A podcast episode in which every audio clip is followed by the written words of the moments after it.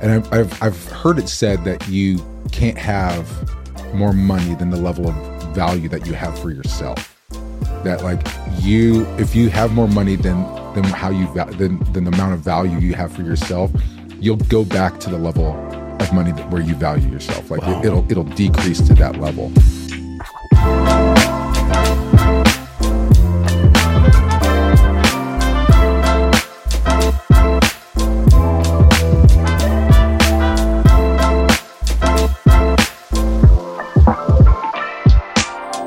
Hey guys, I'm here with my good friend Ahab Alhindi, and uh, we're going to have some conversations. Thanks for coming, bro. Hey, thanks for having me, dude. I'm excited. Um, I am excited too. Um, so, Ahab, I'm gonna I'm gonna probably not do your bio justice, but I'm gonna say what I know about you. So, um, you moved to Redding how long ago? Uh, going on 15 years. Okay, so and and as long as I've known you, you've been an entrepreneur. Yeah. So you and your wife have had restaurants and uh, multiple restaurants, and the latest is you guys run a Chick Fil A. Yeah. Um, among other things, I mean, you're also you know you speak, you coach people. Yeah. Um, you're really into leadership with your employees. So what am I missing? Because I know I'm missing a lot.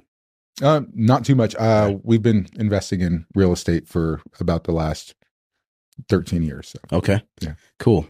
Well, so this is our third podcast, and we called it Money Hole, and it's kind of a funny, uh, it's kind of a little bit of a, uh, a a play on words. And the reason why we picked this is because I've been having conversations about money for a long time, and I know you have too. And um, one of the questions I like to ask people is, so what were the belief systems that you remember inheriting as a young kid growing up with money.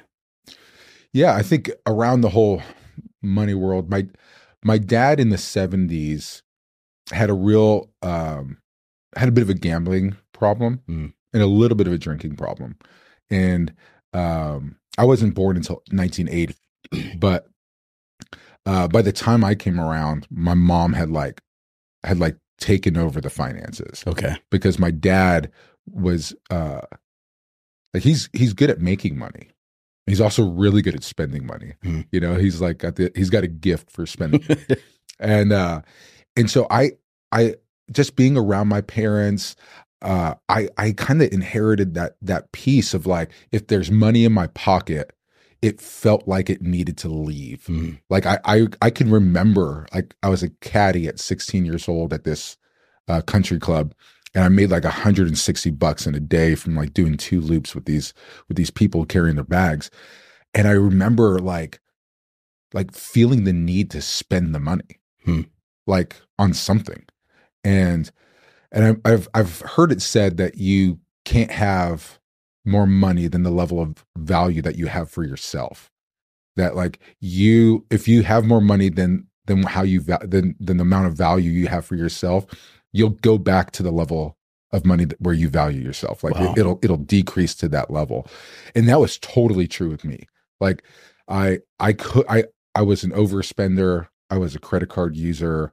And i inherited that from from my dad i think more than my mom because my mom i remember being in, mm-hmm. in stores with my mom and she would somehow we I remember being in Macy's with my mom and she somehow had $300 worth of stuff and they were giving her $5 because she had like coupons and deals and returns Yeah. and like they owed her money after she was I was like like who is this wizard you know like my mom was just like Yeah. that she always she was always making a deal you know Oh yeah. yeah I married someone similar to my mom actually Just that way. Oh man, she's looking for a deal Yeah. every day of the week. That's cool. Yeah, it's, she's amazing. So I, I I relate with that a lot. I felt the same way growing up. I I spent money. Would you say based on one of the I asked this, a similar question to someone else. Would you say it was because you had fear about having money? Is that why you've what what do you think it was that I don't think anyone ever talked to me about having a relationship with money. I don't think I ever developed a healthy relationship with money. Hmm. Like money, money. I, I was I was talking to one of my my friends. Uh, this is a while ago, but I said, money is longing to be stewarded and it will always end up in the hands of a good steward hmm and it it runs from the foolish and towards the wise and it's just it longs like money longs to be stewarded well Yeah. i think good stewards end up holding money Yeah. and poor stewards end up losing money Yeah.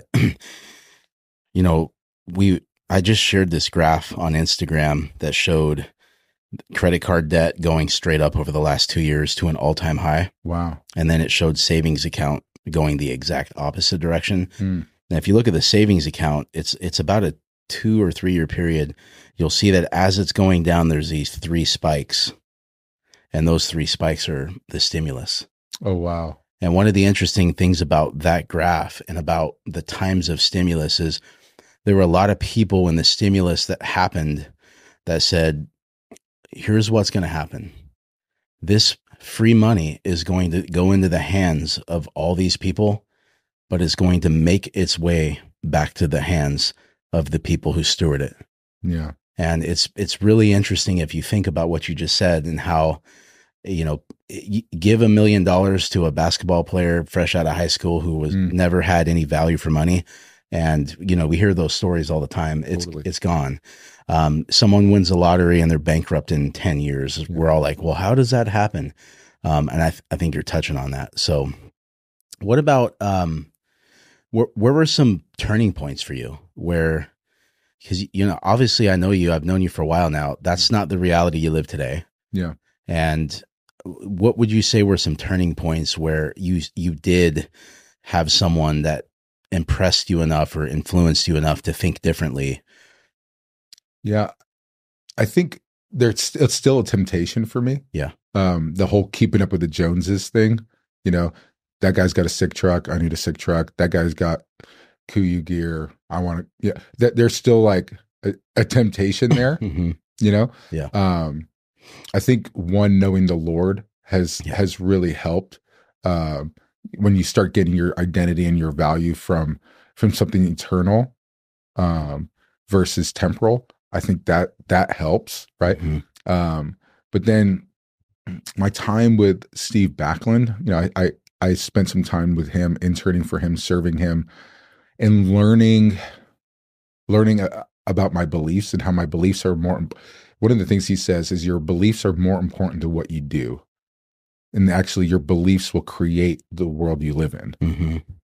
And your so if you if you focus on your beliefs and so i wanted to believe that i was i was a good steward Yeah. i wanted to believe that i was a good husband i'm a good father um and so i started working on my beliefs and then as i was working on my beliefs i found that that these things were popping up all the time yeah and one of the things he encour- always encourages is like making declarations.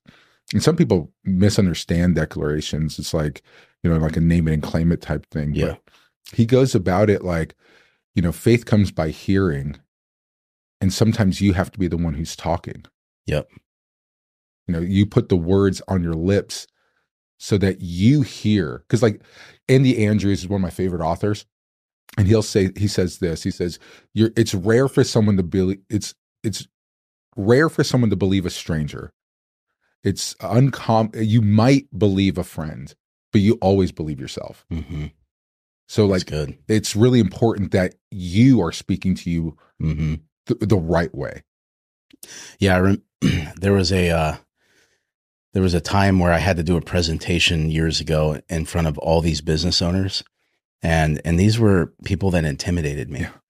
and you know, and I I always have struggled, you know, not as much anymore, thank God, but with feeling like I don't belong, you know, that imposter syndrome, and so I had to present in all the, in front of all these people. I was so anxious.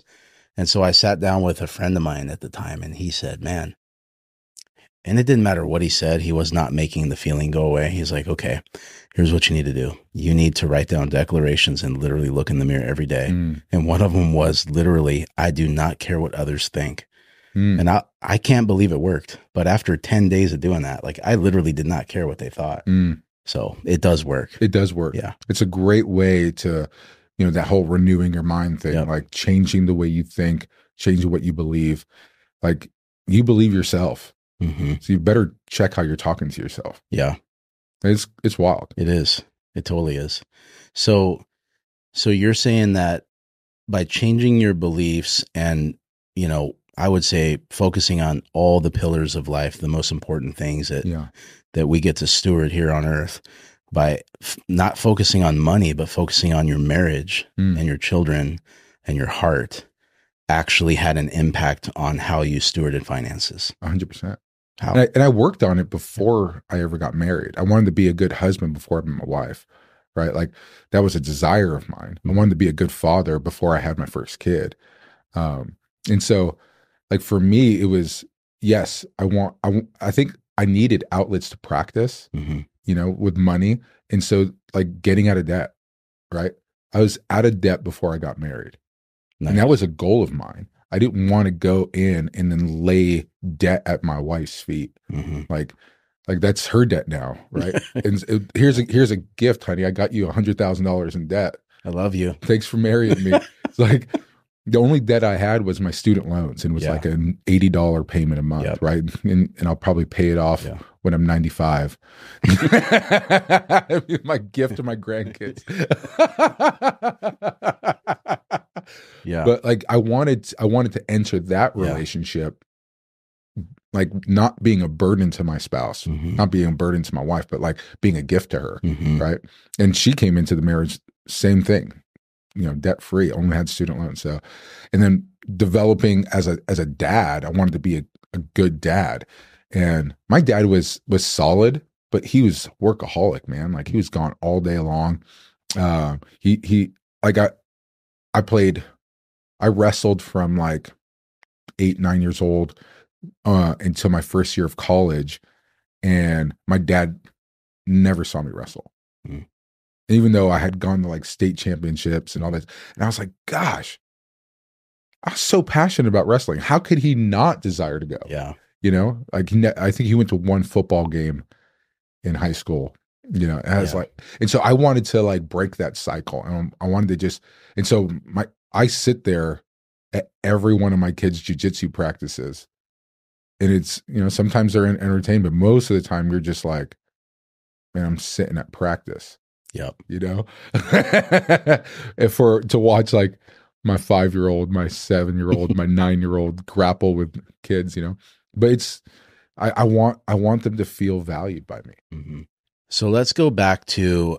I, I want to touch on you saying that you and your wife um, were out of debt when you got married, and you know that's not true for everyone. And obviously, there's all kinds of ways where you can work through debt while you're married.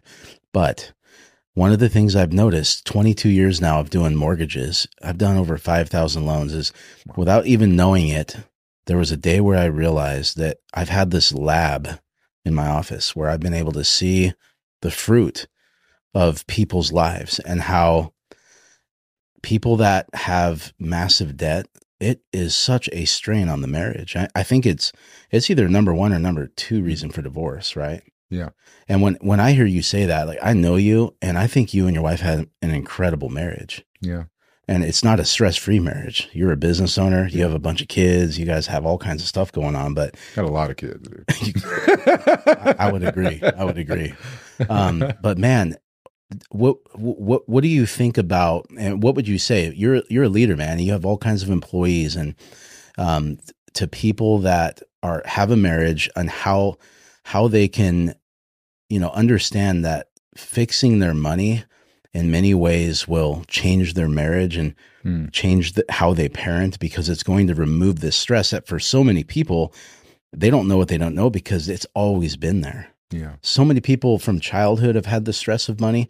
They go into high school high schools don't teach you how to get out of debt. In fact they teach you to get in debt and so they've never actually experienced that weight gone and they they don't even know it's there does that make sense hundred percent. Like um, it was probably 2017. My wife and I, for the first time in our marriage, overextended ourselves, and it was it was a weird season. Like we had we had six properties, and we had all these mortgages. Uh, we had uh, seven properties, including the one we were living in, and um, we had a credit card that we started using for for the business that we had a really hard time paying off, and I saw myself in that season. I saw my dad and myself, Mhm. where I was present but I wasn't home. Like I was there but I wasn't there. Uh, my wife and I fought more than we had ever fought in our entire marriage. Like, like at that point we were probably married five or six years, and we were just we are like clashing. Hmm. Uh, I remember going two weeks without talking to my wife. Two weeks, like that never happened. But it was the it was the season where we overextended ourselves, and then 2018 we had the Carr fire, and like it was it was it was like we were taught we were like right there kind of like in a tight place but we are making it you know hmm and then the Carr fire came and it was like we're gonna lose everything. Yeah. my restaurant is right down the road from that fire. Like i i remember driving to the restaurant in the middle of the night and grabbing the cash out of the safe because i'm like i don't know if this building's gonna be here tomorrow. Hmm like just scared Yeah. you know? And and it was like a tipping point for us because we kind of just looked each other in the eye and we're like we got to change Yeah. the way we're living. Because we lived s- with with peace for so long. That weight of anxiety was was something that we i don't mind anxiety when i'm building. Hmm like when it's there's like a good stress you know when you're building something or you know i'm a builder that's just what i love to do. I, Yeah. I get excited when we're there's a new project and that stress kind of like pushes me towards it but when it's something where i feel like i can't control or i've done to myself you know i go oh man this isn't fun anymore Yeah. it's lost all its Yeah. its pleasure, you know? And so, you know, we we actually got into Dave Ramsey during that season. We did the the cash, got it and just started working Envelope system. the envelope system and just said, Well, we're just gonna we're gonna we're gonna go back to the ABCs of money. Yeah. So we have a friend in town. Um, we we had a great conversation the other day. I'm so glad I got to spend some time with him, and uh, he's got some really interesting stuff going on, which Oh, is man. so exciting, man. I just He's I- one of the smartest dudes in the planet. he really is, man, and I, I'm so grateful. Anyhow, so we were just talking about how, you know, he he was in this season where, you know, he kind of had it all um, by anyone's standards, and and I don't mean necessarily like toys and all that stuff. I I mean he he built a business where he was literally able to step back and kind of live the Tim Ferriss four hour work week totally. and and I've seen a lot of guys do that. And what I've found is, at least from what I've seen, is it isn't what a lot of people expect it to be. And they find that they they lose a sense of purpose Yeah. and they lose the the challenge and the grind and the drive and i have a, a couple friends that you know are incredibly successful you know just to give an example one of my friends has a hundred million dollars and obviously he could have quit a long time ago and he works as hard today in his 60s that he probably worked in his 30s That's awesome. yeah. Now his kids are out of the house and stuff, and he doesn't go until 10 and he works till 7. So he has a schedule that he wants. But one of the things he told me a long time ago is he said, I realized a long time ago it was never about the money. He's like, it was about the process of becoming who God created me to be. And I love that. he's, and he said, and I never want the easy in life. He's like, because I've seen the easy destroy people. He's like, the hard is what I want. And it's always going to be hard. And the people that try to go the easy way, they have it the hardest. Mm, And so we just had a really good discussion, him and I, because of, you know, just the season that he's coming out of and the things he's contemplating for the future. And it, it was awesome. It was Yeah. a great conversation. he and I were chatting the other day, and uh, we're hanging out in the hot tub and just just talking through life. And you know, about a month ago, uh, I shared with him, and about a month ago, my uh, my wife's dad passed away, and um, she like got on a plane and she's she's headed there, and and uh, and I, that that night, I have I have this dream that I that I, I'm dying, Hmm. and and it like freaked me out because it felt so real. It was so vivid. It was like a real vivid dream, and uh, and i i started looking at my life, and started wondering like what what am I doing? Like if I'm if I were to die right now, like at 42, like what mark did I leave on this world? And it was like a scary thought. And I started like questioning what is the meaning? Like, why are we here? Like if it's if it's the gospel, then I'm gonna pour my whole life into the gospel. And and, and we started, I just started going down this this rabbit trail, right? Like Mhm. of like, what's the meaning of life, right? Like that ultimate question. And Yep. and he's like, he goes, you, you know, you know why you're thinking this way? And I was like, "Mm, tell me. He's like, he goes, you've you've been grinding for years, and you've been growing businesses, and you're making more money now than you've made in your entire life, and you're realizing it doesn't satisfy. hmm Yeah. And I'm like, you're 100 percent right. Yeah. Like, it doesn't. Like, Mhm.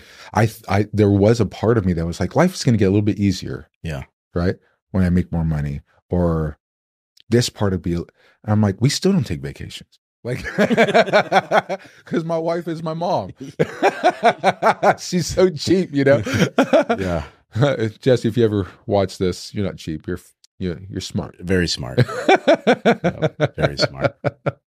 Um, yeah. Well, man, that is that is so good. I, I, I wouldn't have used that language, but I, I believe the same thing now. You know, I, I just, I know for me that I want to be in a place where I can keep climbing the mountain. Hmm. And if I get to the top of the mountain, I'll find, I got to find a new mountain because I just, I, along the way of building businesses and being involved in people's lives, we stumble into the meaning of life Hmm. and we realize that you know you know money is a tool and it's a part of it and um you know using that word i mean one of the things that i that i see and we can talk about this is how a lot of people are afraid of money and they almost act as if it's not a part of being a wholehearted human being Hmm. you know, I was talking with Fab earlier and we were just talking about how the very thing that ends up being something we all deal with every day is one of the things that nobody's talking about because there's so much shame around it or you're worried that you're you're you can't disclose these things to someone because they'll think different of you whether you're broke or whether you have a lot of it um and so one of the things i love about friendships is when we can talk about these things Yeah. and there's so much value in it for when we do what are your thoughts on that I think it's true too. I, I heard somebody say that, you know, the more money someone has, the less likely they're willing to tell you how much they make, or they'll lie about how much they make. yeah You know, and there's there's truth to that because, like, you know, the the millionaire is going to tell you he's not a millionaire, right? The Mhm. billionaire is going to tell you he's not a billionaire, and uh and there's truth to that because there's there's fear around sharing, yeah and because if somebody knows, they'll they they think that you're a different kind of person Yeah. or that you that you're going to judge them for not being that financially successful yeah you know Yep. and i don't consider financially financial i don't equivocate financial success with life success. I don't either. Like andy andrews i mentioned him earlier. You should just read everything he's got. He's Okay. awesome. But um his definition of success and i've adopted it is uh the people who know you the most love and admire you the most. Mhm. that's good. He said i don't care if the guy who listens to my podcast in across the world loves and admires me. Does my wife. Yeah. Does my son. Like if those if i can come home and i'm greeted with love and adoration that's that's success. That's winning. That's winning at oh life yeah. you know? And to me i've adopted that because that is the most valuable thing. I would hate to have millions in the bank and children who don't want to speak to me. That would break my heart. Yep. And you see it so much. Yeah, you see that so you see so many people who have they have the financial picture and they've worked really hard for it. And I remember this guy joking around one time. He was very successful and was working really hard and his wife and him had a turning point.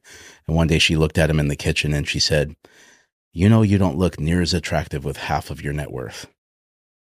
it shook him to the bone because she was not happy and Wow. you know and and he was just like well what am i working for to if I could just, you know, I'm going to lose everything that I thought I was working for. So it was really a a good thing for him. And you know, that was it was a great story. This guy's gone on to be incredible, and he's really engaged with his family now. And That's awesome. yeah, so um, it's really like the most important thing in life. yeah, Like the most important thing. It's it's like if money is a tool, it's a tool to not for us to take advantage of other people or what or to try to grow more of it, which we want to do. If it's a tool, it's to make my kids and my grandkids and my great grandkids set up for more success. So, in closing, you had said that this author of this book, I don't remember his name, sorry, author of book, uh, success in life is being known and loved by the people that know you the most. I love that, man. So, thank you for sharing that with me. Um, thank you for watching this podcast. Please make sure to like, subscribe, leave a comment, and download.